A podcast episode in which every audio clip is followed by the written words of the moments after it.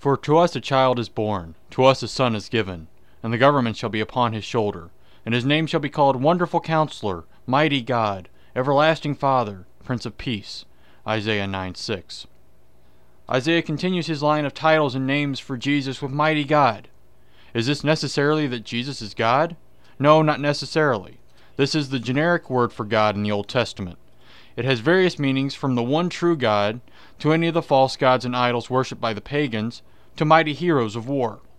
However, is this a place to quibble about which word for God is used? No.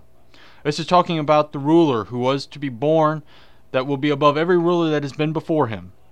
We know in our hearts that the ultimate ruler of the universe is God Himself. From Him, every other government gets its authority. This prophesied ruler will be like God in His ruling.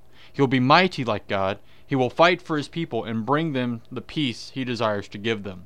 This fight Jesus had as he allowed the nails to be placed into his hands and be lifted up on the cross. He fought what seemed like to most a losing battle.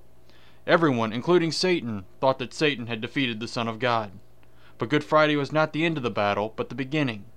The end came on the third day as Jesus rose from the dead, breaking the bonds of death that could have no mastery over him.